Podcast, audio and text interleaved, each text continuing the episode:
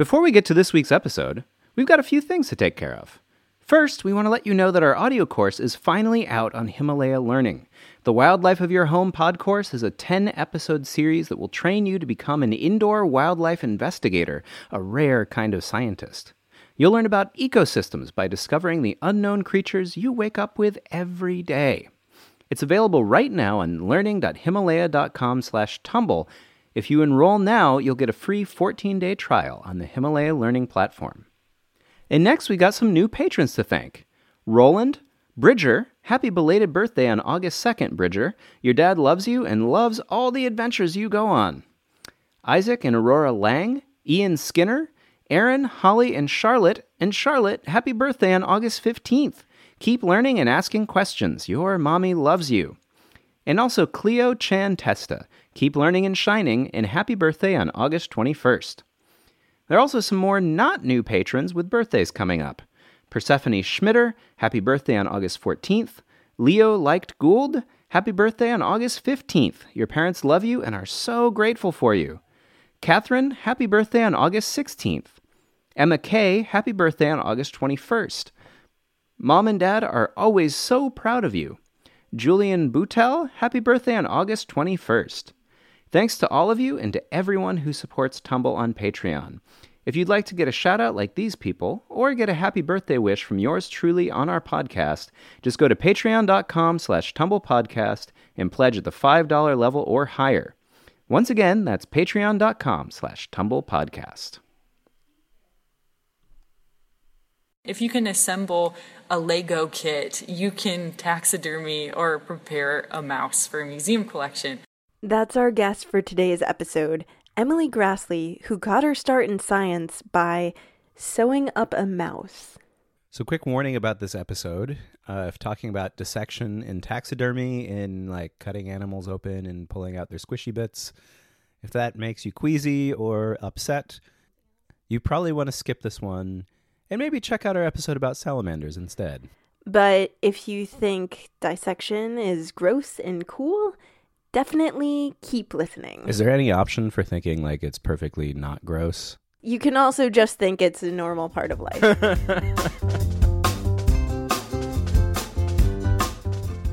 I'm Lindsay.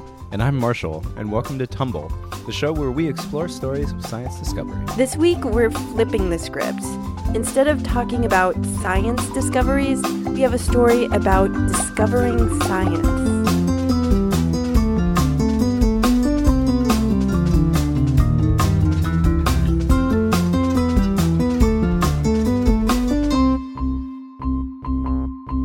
Adam Kent, the Wolf Spirit 10M, asked, What made you decide that you wanted to get into taxidermy? I really didn't decide on anything. It was more like when I walked into the museum for the first time, it was like Charles Darwin descended from the heavens and whispered into my ear, Go forth and scoop brains. That's Emily Graslie answering questions on her show, The Brain Scoop. The Brain Scoop is one of my favorite science YouTube channels.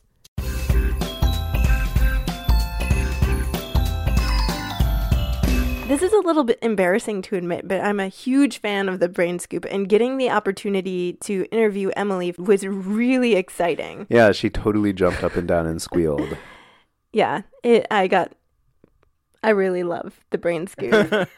what surprised me the most when I talked to Emily was the fact that she wasn't so much into science for most of her life. Yeah, so I, I never really uh, wanted to be a scientist. I wasn't really interested in pursuing science as a career. Science had always felt intimidating to her. But it wasn't until I had the opportunity to visit a small natural history museum that we had on our campus that I kind of realized what possibilities existed in the field of science. A natural history museum has collections of preserved animals and plants and fossils, natural stuff. Emily had a friend who was working there. And she was posting pictures of what she was doing on her Facebook. And when she was just idly scrolling through her feed, trying to relax, in a photo album, she would have like a picture of two wolf skulls that were just separated from their bodies and and just sitting on a lunch tray. That sounds like that's like serial killer horrifying. yeah. It's weird. It would make me want to block that friend and try to avoid them when I saw them in the hall. Maybe report them to the police. Just say.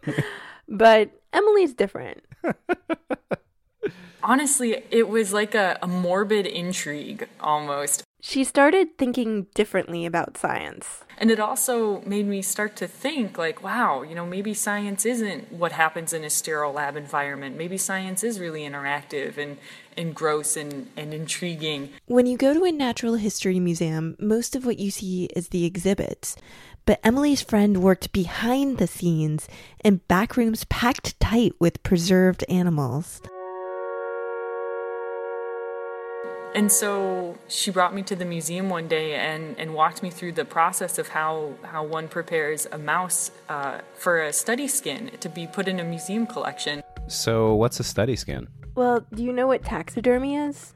So that's when like you go out into the woods and you like hang out for a couple of days and then you kill some animals and you take them home and you put them on your wall. That's actually not a good explanation. When you think about taxidermy, you know, those are animals that that look reanimated, right? They have these glass eyes and they they're in these realistic poses and they're in a habitat typically. a study skin can look like taxidermy, but it's more functional. So you give them just a basic tube-shaped cotton body and they're not supposed to go on display. They're not supposed to be beautiful. I mean, you can get some really beautiful study skins, but um, the primary function for them is research. So Emily's standing in front of a dead mouse on a tray. She's about to do a scientific craft project. And at first, I was really apprehensive because I had never done this before, and I was like, I don't have a science background, I don't know anatomy, how am I going to do this? So she's supposed to just cut the skin off the mouse? and sew it back up. And she did not shy away. I definitely would have been like, "Hey, you can totally have someone else do this." It was about as complicated as, um, you know, making a really basic sewing project in home economics class. You know, it wasn't difficult at all. Like if you can, if you can assemble a Lego kit, you can taxidermy or prepare a mouse for a museum collection. Except Lego kits don't have small intestines. Exactly. but she thinks anyone could do this. I mean, that's what she says, and honestly, I don't know if I could. I'm I'm not good with knives. I'm squeamish. It, I mean, obviously, you'll need more practice to make it really good, but it wasn't it wasn't that challenging, and and I think that is really what what kind of hooked me. So, this little mouse gave her an epiphany or moment of realization that science wasn't what she thought it had been. It wasn't that I had like a morbid fascination with dead things. It was more of a I felt like I was contributing um, to this greater cause, to this bigger picture thing, which was uh, contributing to a museum. I think everyone wants to feel like they're contributing to something bigger, and that was it for Emily. So, besides being the pinnacle of awesomeness, why does Emily think natural history museums are so important? Well, think about natural history museums as being like the libraries of life on Earth. If you want to know how people lived 200 years ago, you can check out a book written at the time, right? But when you want to know what life was like on our planet hundreds of years ago, you check out the museum's collections. And that's only going going to become more important in the next 10, 15 or 100 years as we continue to populate the earth, as we continue to build cities. Um, we want to know what lived here and and we're going to want to preserve it and have it kept in a safe place and that's that's really the function of of museums. So Emily's stuffed mouse is now a part of history. Ooh, history. Everyone wants to be a part of history. So, pretty much now all she does is stuff mice. Not exactly. I am the chief curiosity correspondent at the Field Museum in Chicago, as well as the host and writer of The Brain Scoop on YouTube.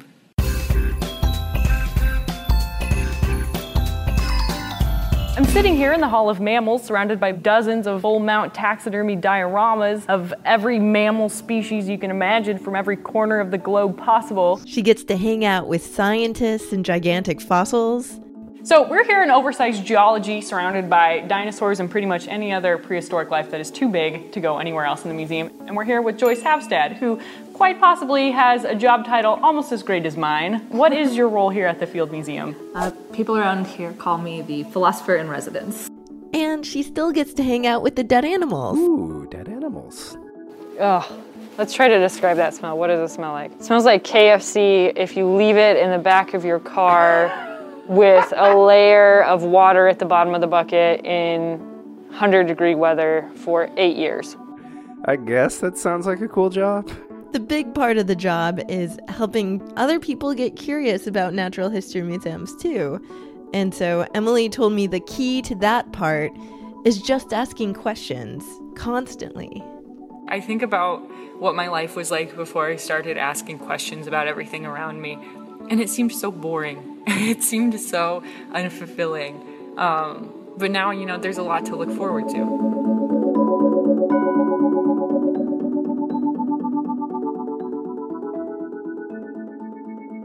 So that's our show. Many, many thanks to Emily Graslie of the Brain Scoop for being our incredible guest. You can watch the videos we mentioned on our website, and we'll have a link to all her videos on our blog. Lindsay wrote and produced the show with Sarah Lentz, our associate producer, and I wrote the theme music. Make sure to find us on Facebook under the Tumble Podcast, where we post about cool science stuff like rainbow clouds and volcanic thunderstorms. Volcanic thunderstorms. Wow. I know, those are they're really cool looking. Also, subscribe on iTunes if you haven't already and leave us a review. They're really important to help other people find our science podcast for kids, which they might not know even exists. And join us next time for more stories of science discovery.